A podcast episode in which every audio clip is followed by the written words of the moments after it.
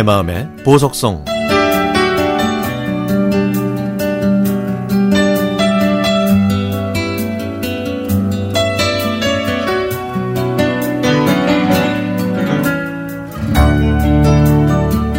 희재야, 빵 가져왔어.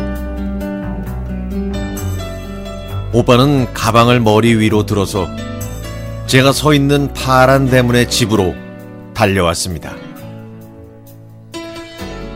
오빠는 학교에서 나눠주는 급식빵을 다 먹지 않고 조금이라도 남겨서 집에 가져오면 어머니는 그 빵을 정확하게 삼 등분해서 저희 세 자매에게 나누어 주셨죠.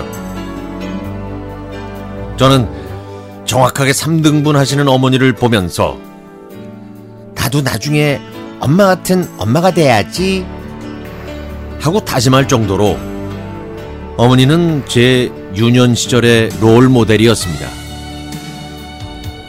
청소를 하실 때도 어머니는 종종 기다란 틀에 반죽을 넣어 빵을 만들어 주셨는데요.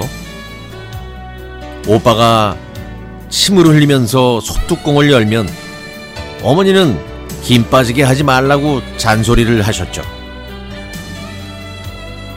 하지만 오빠를 바라보는 어머니의 눈길은 저희 자매를 바라보는 눈길과는 많이 달랐습니다.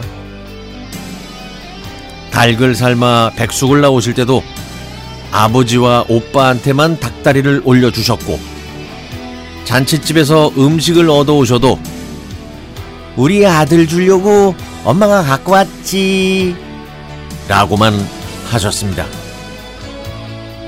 저희 자매들은 뭐 그게 당연한 줄 알았습니다.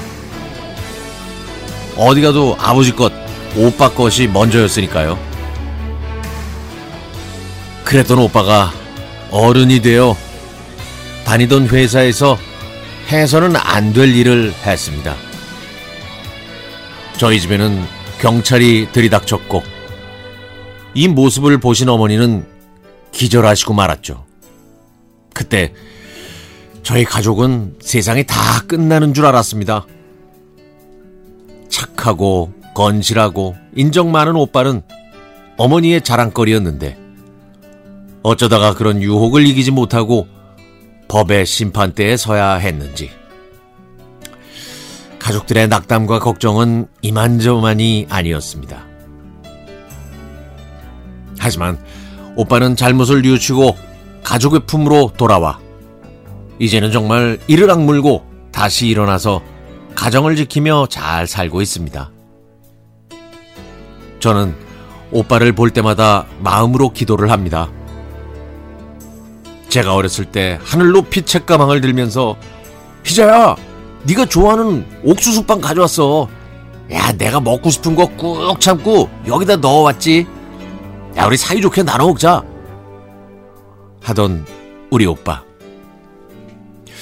제 친구들이 너희 오빠 같은 오빠 있으면 좋겠다고 부러워했던 친절하고 정 많은 우리 오빠.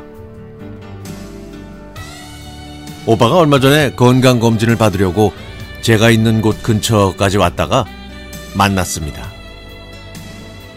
같이 있어도 뭘 먹어도 허물없고 그저 다정하기만 하는 오빠는 건강검진을 받으려고 금식을 했더니 배가 고프다면서 죽을 먹으러 가자고 했죠. 건강이 좋지 않은 오빠를 위해 제가 할 수 있는 거는 기도밖에 없네요. 떠나는 오빠의 모습을 보면서 그 예전에 책가방을 흔들던 오빠의 모습이 떠올라서 저는 마음속으로 이 세상에 단 하나뿐인 오빠의 건강을 간절하게 기원했습니다.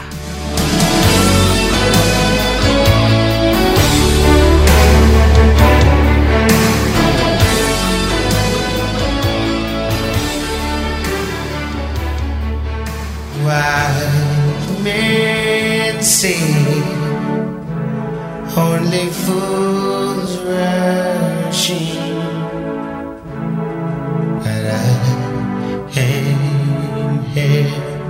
Falling in